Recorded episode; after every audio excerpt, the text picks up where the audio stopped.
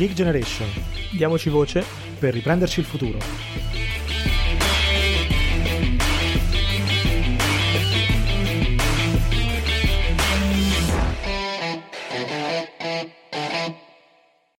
Bentornati a The Geek Generation, il podcast dei giovani e per i giovani per parlare dei sogni, delle speranze, ma anche dei problemi di una generazione, anzi due, nel nostro paese. Oggi iniziamo una nuova rubrica tematica del nostro podcast e sono davvero molto contento di iniziarla perché è una rubrica secondo me molto interessante, curata da un nostro amico che adesso a cui ora lascerò la parola, che è Samuele Degradi. La rubrica si chiama Under the Rainbow e tratta delle tematiche LGBT+, ma lascio ovviamente la parola a te Sam per presentarla meglio e ti ringrazio di essere qui con noi. Grazie Mario, sì è la prima puntata dopo la puntata 0 di Under the Rainbow, come hai detto è la rubrica che tratta le tematiche LGBT+, all'interno di The Geek Generation. Dopo la puntata 0 iniziamo questo viaggio e lo facciamo partendo da chi ha un ruolo importante all'interno del movimento LGBT+, per capire cosa succede all'interno del movimento e come è vissuto l'attivismo. Abbiamo il piacere di avere con noi Valerio Colomasi Battaglia, che è il presidente del Circolo Mario Mieli di Roma, che è una delle realtà LGBT+ principali a livello italiano per attivismo ed è fondamentale per la comunità LGBT+ italiana. Partirei subito con le domande a Valerio, che sono appunto nell'ottica di capire meglio cosa succede all'interno della comunità LGBT+ italiana. Esatto, e intanto ringrazio anch'io Valerio di essere qui, è un grandissimo piacere averti con noi a The Geek Generation. E sì, esatto, partiamo un attimo, ovviamente da te, da presentarti, da chi sei, cosa fai nella vita e poi ovviamente da parlare del Circolo Mario Mieli, quindi come si inserisce nel movimento, quali sono le principali vostre attività e la sua importanza anche appunto storica, come diceva giustamente Sam. Quindi ciao Valerio e grazie. Ciao, grazie a voi, davvero grazie innanzitutto per avermi invitato perché penso che le nostre generazioni, diciamo, abbiano bisogno un pochettino di parlare, di parlarsi, di raccontarsi e penso che questo progetto sia molto utile proprio in quest'ottica. Io, come avete diciamo magistralmente presentato, sono l'attuale presidente del Circolo Mario Mieli di Roma. Nella vita faccio il consulente giuridico e da luglio di quest'anno guido questa associazione. Il circolo, è difficile un pochettino riassumere la storia del circolo in poche parole, ci proverò. Il circolo è una delle più antiche associazioni LGBT+ italiane, siamo stati fondati nel 1983 per, diciamo, per sintetizzare la sua storia. Direi che il circolo ha sempre voluto rappresentare nella storia del movimento LGBT+ italiano una postazione di avanguardia. Il circolo è la realtà che ha sempre spinto per alzare l'asticella nelle rivendicazioni e anche la realtà che diciamo ha dato vita a dei percorsi profondamente innovativi nella storia del movimento LGBT+ italiano. Non è un caso che il circolo sia dove sia nata Mucca Assassina, che è una serata da discoteca che ha in 30 anni, perché è nata nel 1990, diciamo, messo insieme divertimento, cultura, attivismo e politica. E non è un caso che il Circolo Mario Mieli sia stato la realtà che ha organizzato il primo Pride italiano nel 1994 a Roma. Ed è sempre al Circolo Mario Mieli che è nato il primo World Pride della storia, cioè un gruppo di attivisti del Circolo Mario Mieli è andato all'estero in associazioni internazionali a chiedere aiuto al resto del mondo, perché come sapete nel 2000 a Roma si teneva il grande giubileo della Chiesa Cattolica e quindi ha proposto, diciamo, questo giubileo LGBT+, il primo World Pride. E sono stati questi attivisti che in ormai quasi 40 anni di storia hanno sempre sognato e immaginato il futuro. Questo è quello che noi, diciamo, nel nostro piccolo proviamo a fare tuttora. Proviamo a guardare il presente, provare a leggerlo secondo i nostri valori e provare anche a immaginare un po' il futuro e provare anche a costruirlo. E questo noi lo facciamo, diciamo, sia nell'ambito politico, ma anche nell'ambito proprio di sviluppo sociale del nostro paese, mantenendo però sempre un occhio fisso alla nostra comunità. E noi per la comunità cerchiamo di essere, siamo orgogliosamente un presidio di prossimità, offrendo servizi, offrendo supporto, offrendo contenuti artistici, culturali e politici alle persone che vogliono mettersi in gioco. Questa è un po', diciamo, la nostra storia. Hai raccontato bene e in modo anche molto emozionante la storia del Mario Mieli. Ora la domanda che sorge è: secondo te, secondo voi, come è cambiato nel corso degli anni l'attivismo LGBT+ e il modo di affrontare l'impegno all'interno della comunità?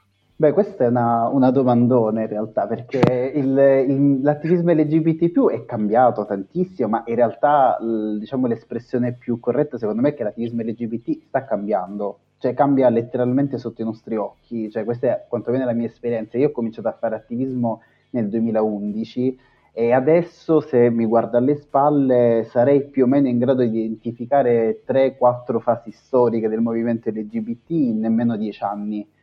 Quindi in realtà è una continua trasformazione. Ci troviamo proprio in una fase, direi una fase di transizione, una transizione profonda e per certi versi anche tumultuosa, perché va a interrogarci nel profondo su tante delle questioni caratterizzanti del nostro movimento. Noi, diciamo, la storia dei movimenti LGBT+, diciamo, moderni si fa risalire al 1969 con i moti di Stonewall e quindi la nascita dei movimenti dei Pride in tutto il mondo. E questa fase, che è durata 50 anni e che ancora dura, ha portato una trasformazione dirompente nelle nostre società, in particolare nell'Occidente ovviamente. E, in questa fase qui io ho la percezione di una stranissima quiete. Cioè, io quello che leggo nel movimento LGBT+ italiano, ma non solo, è una quiete molto strana e anche un certo smarrimento, come se fossimo in effetti in una fase di passaggio di epoca. E credo che, diciamo, immagino che da qui a qualche anno noi vivremo un nuovo evento dirompente, un nuovo momento di rottura della storia, diciamo una nuova Stonewall che caratterizzerà i prossimi anni di movimento. Cioè, mi rendo conto che queste qui possono sembrare delle speculazioni, però partono in realtà dall'osservazione del reale, da quello che noi stiamo vivendo. Negli ultimi 20 anni non solo il movimento LGBT, ma tutte le nostre società sono cambiate con un ritmo, una velocità totalmente impensabile, diciamo, precedentemente. Dal 2000 a oggi il mondo è totalmente diverso, e questo cambiamento ovviamente, come interessa la società in generale, interessa anche le sue componenti come il movimento LGBT+. E non è strano immaginare che come in crisi il modello partito oggi sono nelle nostre società. Noi lo vediamo dal punto di vista politico generale, sono in crisi anche il modello sindacale, è in crisi il modello associazionistico, e quindi già a partire dalle strutture con cui noi abbiamo organizzato le nostre attività negli ultimi 50 anni già ci viene posta una questione di partecipazione in termini totalmente diversi da quelli con cui siamo abituati. E allo stesso tempo è cambiata la modalità di attivismo politico. Le persone vogliono fare attivismo, ma vogliono farlo con delle modalità più leggere, sono tendenzialmente un po' allergiche a tutto quello che è struttura, forma, tutti elementi che sono, diciamo, profondamente legati al modello partitico, associazionistico del Novecento, con cui noi continuiamo a lavorare ancora oggi. E poi inevitabilmente l'impegno politico non si traduce più necessariamente in un'appartenenza identitaria, a un partito, a una comunità, a un sindacato, a un'associazione. Trova delle modalità diverse che, per sottolineare la differenza culturale e anche generazionale, potremmo definire delle modalità smart di attivismo politico o delle modalità on demand, perché lì si divide in qualche modo il mondo, perché per chi viene da una formazione politica culturale di stampo novecentesco spesso risulta un po' assurdo il fatto che le persone si attivino su dei temi specifici e non trasformino questo attivismo in un'appartenenza di lunga data. Eppure è quello che noi stiamo vivendo. Inoltre un'altra trasformazione riguarda una specie di rivoluzione copernicana del rapporto tra comunità e temi e issues.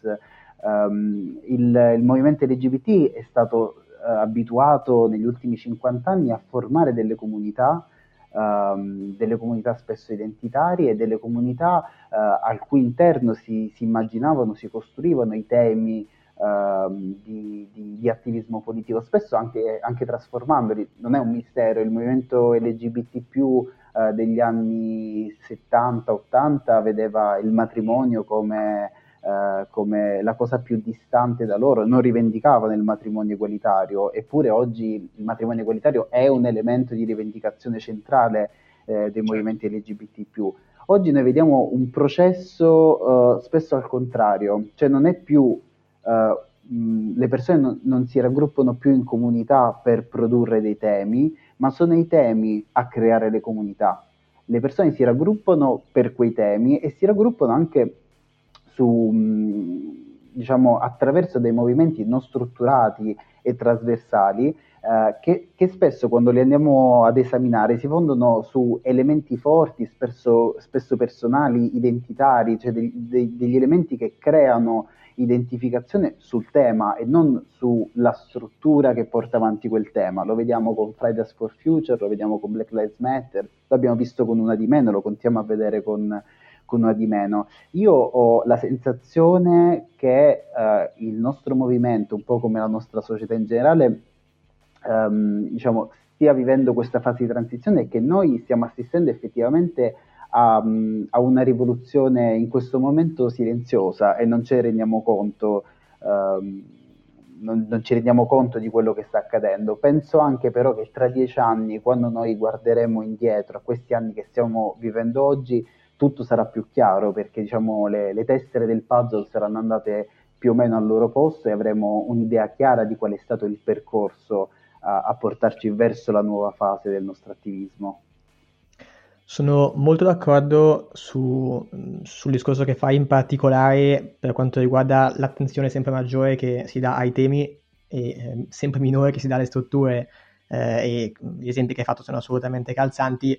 È interessante secondo me notare come questo tipo di dinamiche si ritrova anche, come tu ci dici, nella comunità, nel mondo LGBT+, anche per il fatto che, e qui mi ricollego a una domanda che mi interessa molto, e cioè tutte le varie sondaggi e statistiche ci mostrano che l'Italia, come paese reale, è purtroppo ancora molto indietro rispetto agli altri paesi europei per quanto riguarda alcune tematiche, appunto sui diritti civili e non solo.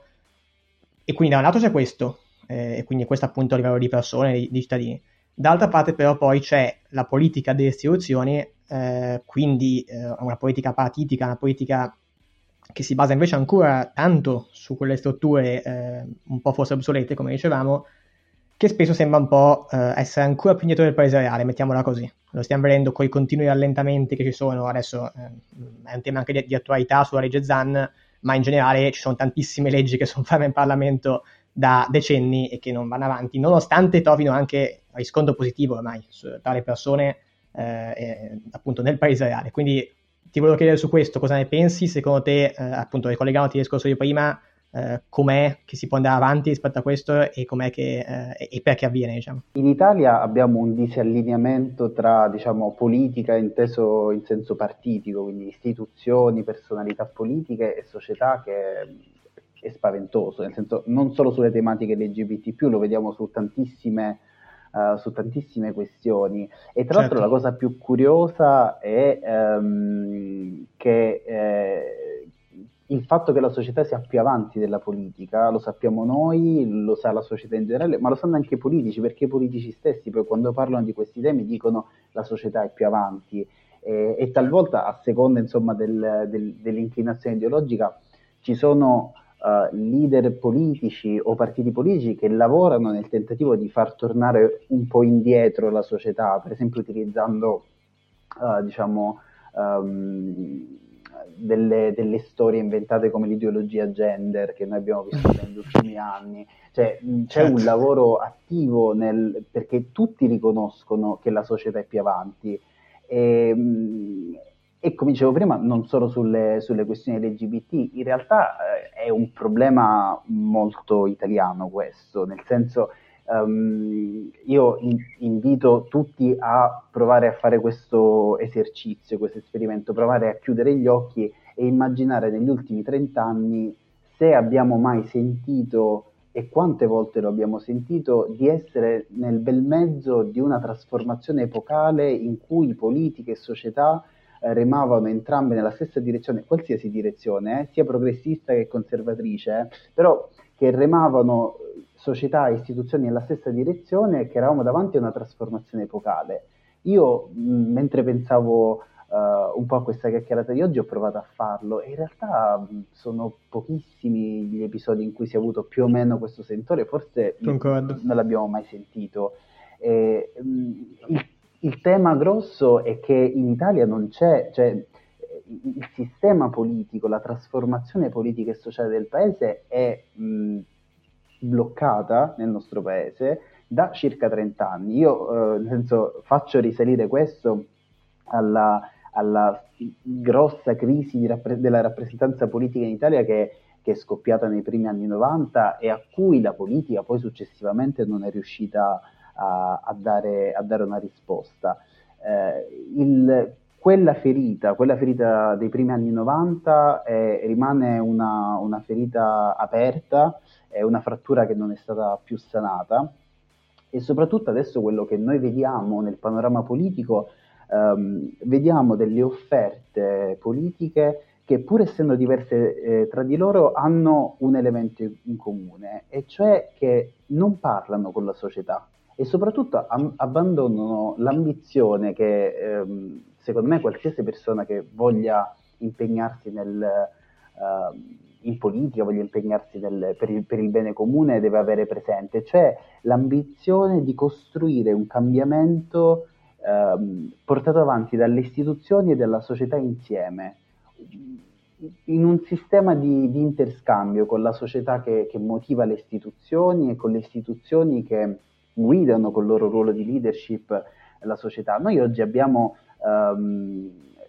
soggetti politici che vogliono governarci, ci comunicano che loro vogliono governarci decidendo loro qual è il bene della società e eseguendolo, talvolta bene, talvolta male, senza alcuna valutazione di merito su questo. E abbiamo chi vuole governarci invece sostanzialmente distillando un po' le paure che tocca con mano nella società e rilanciandocela addosso.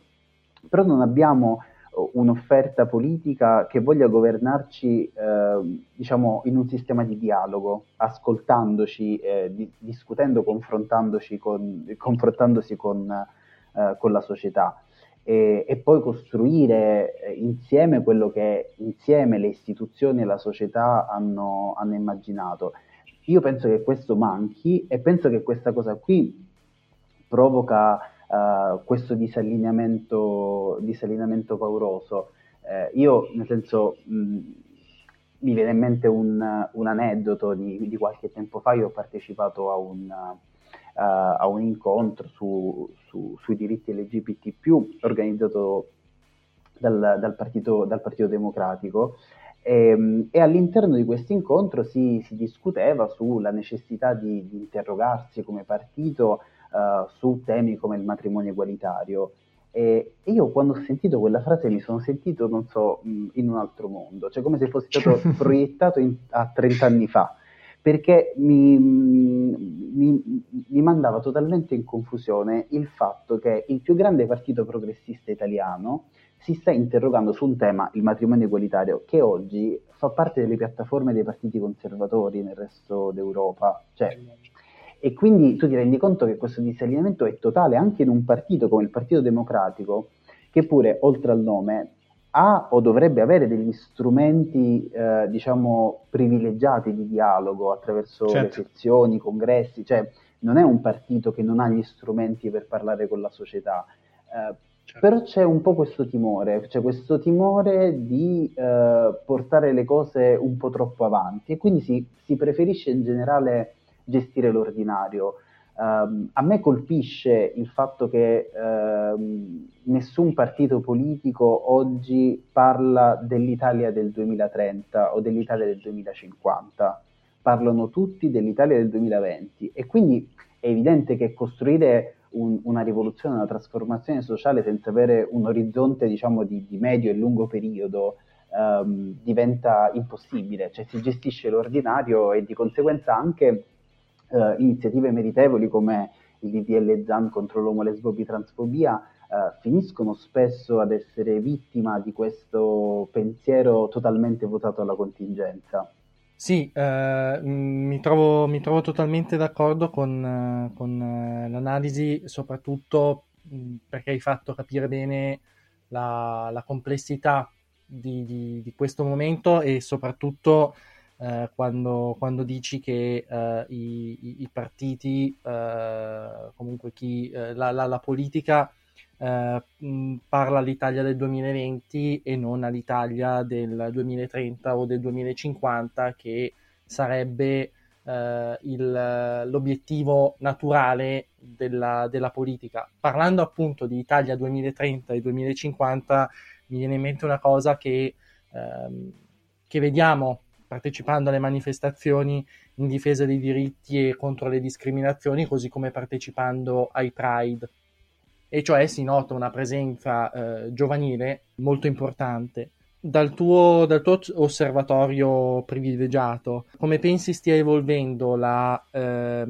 visione che hanno i giovani e i più giovani, appunto, della comunità LGBT+. Guardate, io la presenza dei giovani all'interno dei Pride, delle nostre manifestazioni, ovviamente è un elemento di straordinaria speranza, anche perché, non so se lo ricordate, ma per anni e anni ci hanno raccontato questo secolo in cui stiamo vivendo come un po' il secolo del disimpegno, cioè un po' un secolo in cui sì, la politica non è più importante, In realtà quello che stiamo vedendo oggi è che quell'analisi era viziata, diciamo, all'origine, cioè si leggeva come disimpegno la lontananza rispetto a degli schemi che erano degli schemi del Novecento e che adesso cominciano anche un po' a mostrare la corda. In realtà quello che vedo io è che da parte delle giovani generazioni c'è un'enorme volontà di partecipare. Lo vediamo nelle nostre manifestazioni, lo vediamo nelle altre manifestazioni, lo abbiamo visto in tantissime occasioni. Ora, io mi veniva in mente poco fa i risultati dell'ultimo referendum costituzionale. Ora, al di là, insomma, delle preferenze personali, però mi sembra significativo che la fascia più giovane è stata la porzione di elettorato che ha più spinto nella difesa comunque dell'istituzione rappresentativa del Parlamento per come era stata immaginata, e questo non può ovviamente farci concludere che le nuove generazioni sono disinteressate alla politica, partecipano tra l'altro con forza e con un'enorme di un'enorme convinzione. In realtà quello che è stato interpretato come disimpegno è semplicemente una modalità totalmente diversa a cui non eravamo pronti e a cui non siamo ancora oggi noi, ma parlo di me stesso come attivista, del tutto pronti. Le nuove generazioni hanno una modalità nuova di vivere l'attivismo politico, ma anche perché hanno una modalità totalmente nuova, parlando delle nostre tematiche nello specifico, di vivere la propria identità e le proprie relazioni, che sono, diciamo, i due elementi di base dell'attivismo LGBT+. C'è una, per esempio dal punto di vista dell'identità, molto spesso noi notiamo un rifiuto, comunque un certo fastidio nell'utilizzare delle categorie come omosessuale, come bisessuale. Si cerca molto spesso di andare oltre questo genere di categorie, e questo lo si fa sia su un piano identitario, personale, ma anche su un piano relazionale. E quindi noi come attivisti tocchiamo con mano giorno per giorno l'emergere di un'impostazione molto fluida delle identità e delle relazioni, e ovviamente questa cosa qui ha un effetto destabilizzante all'interno dei nostri movimenti, ma perché il movimento LGBT si è fondato sull'identità e sul riconoscimento proprio e della società della tua identità. Lo strumento del coming out come strumento di liberazione, di affermazione di sé, adesso ha un valore totalmente diverso per le nuove generazioni. Assolutamente. E questa circostanza qui comporta anche il fatto che c'è una difficoltà da parte dell'attivismo LGBT+, diciamo un po' più storico, un po' più legato magari a percorsi differenti, di entrare in comunicazione con queste nuove generazioni. Questa è una sfida importante, difficilissima, ma estremamente entusiasmante per gli attivisti. Cioè creare dei ponti, cioè dare la possibilità alle varie generazioni di individuare degli elementi comuni della propria battaglia, perché non è una cosa automatica, perché è evidente che una persona che ha costruito la propria identità e il proprio percorso sociale e politico sulla base della rivendicazione della propria identità come persona omosessuale o come persona lesbica vive talvolta con sospetto, talvolta con diffidenza, una persona che rifiuta questa categoria, questa qualificazione come omosessuale, come persona lesbica, perché diciamo si immagina aperto e totalmente fluido rispetto all'orientamento sessuale o talvolta anche all'identità di genere. Questa cosa qui è una problematica una delle problematiche che noi stiamo affrontando in questa lunga fase di transizione, ed è una sfida emozionante. Ed è qualcosa che anch'io vedo dall'esterno, diciamo da Ally, quindi la A dell'acronimo, diciamo, ma comunque appunto da esterno alla comunità, e in effetti è un tema che ho sollevato anche nella prima puntata, diciamo, con Samuele, sul fatto che appunto si vede proprio come sempre di più si sta allargando forse un po' la giocazione, partendo dalla sfera affettiva sempre di più a una sfera del pride, dell'orgoglio della persona di essere chi è, quindi non solo di amare chi vuole, ma proprio dell'essere chi è. Questo è molto interessante, e però ricollegandomi al discorso che abbiamo fatto oggi, solleva secondo me un tema importante, cioè come fare a far passare questi messaggi ai giovani, senz'altro, ma anche ai meno giovani, mettiamola così, in modo sempre più aperto e con sempre maggiore efficacia, perché effettivamente, appunto, se sicuramente, come abbiamo detto, le istituzioni sono più indietro del paese reale e della società italiana, è anche vero che però anche l'Italia come paese è molto indietro. Quindi, secondo te, per far passare questi messaggi, quali sono, diciamo, le modalità di coinvolgimento che devi utilizzare nel futuro, proprio anche in relazione al fatto che i più giovani sono sempre più orientati verso nuove modalità di coinvolgimento e i meno giovani rischiano di rimanere un po' indietro su alcuni temi? Ma guarda, per quanto riguarda gli strumenti e le modalità, insomma, di attivismo politico, ci sono, diciamo, due spazi. Innanzitutto c'è uno spazio di strumenti, diciamo, interni al nostro movimento, e un'altra questione riguarda l'apertura, cioè, diciamo, il rapporto tra il nostro movimento e l'esterno. Ora, io vorrei tantissimo avere, insomma, una ricetta efficace, insomma, per risolvere tutte queste problematiche in uno. Purtroppo non ce l'ho. Penso però che la sfida della nostra generazione è proprio questa. Cioè, la sfida della nostra generazione è quella di farci interpreti di questa fase di transizione e in qualche modo preparare il terreno per le generazioni successive che arriveranno e che si poggeranno sul lavoro che noi facciamo oggi. Quello che lo strumento, utilizzando proprio l'articolo determinativo, lo strumento che secondo me dobbiamo mettere in campo subito, ed è quello che io all'interno e all'esterno del circolo provo a portare avanti, è di spalancare le porte. Che so che sembra una frase un po' scontata, che sì, la partecipazione è importante, è ovvio, ma bisogna spalancare le porte. Non è più una questione semplicemente di ascoltare la comunità o ascoltare il mondo esterno, è quello di farsi invadere e contaminare dal mondo esterno e dalla comunità.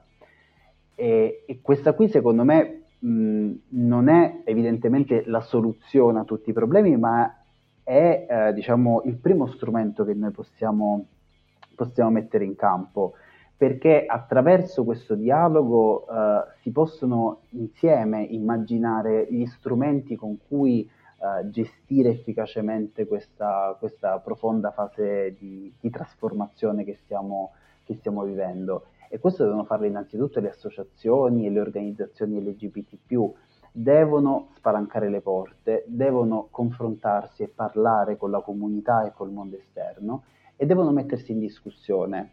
Devono mettere in discussione tutto, devono mettere in discussione la propria struttura, devono mettere in discussione gli strumenti che hanno utilizzato finora, devono diciamo passare al setaccio un po' tutto quello che compone oggi la loro identità politica, e verificare insieme se questi strumenti, se questi elementi che negli anni hanno costruito una storia straordinaria, quale quella del nostro movimento, sono efficaci nel rispondere alle necessità che ci sono oggi.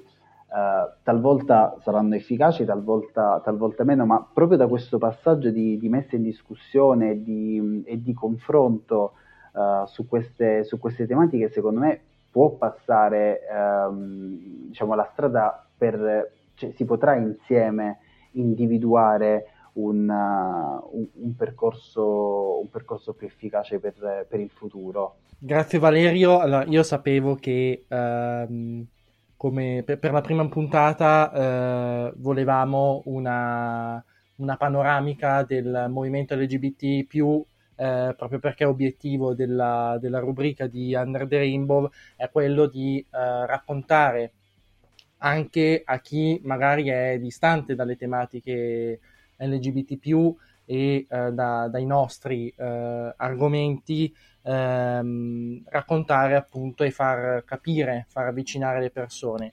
E ci hai dato e ci hai offerto innanzitutto molti spunti di riflessione, e poi una panoramica anche storica e politica che sicuramente fa capire quanta passione metti anche nell'attivismo, e questo credo sia bello da trasmettere a tutti. Grazie.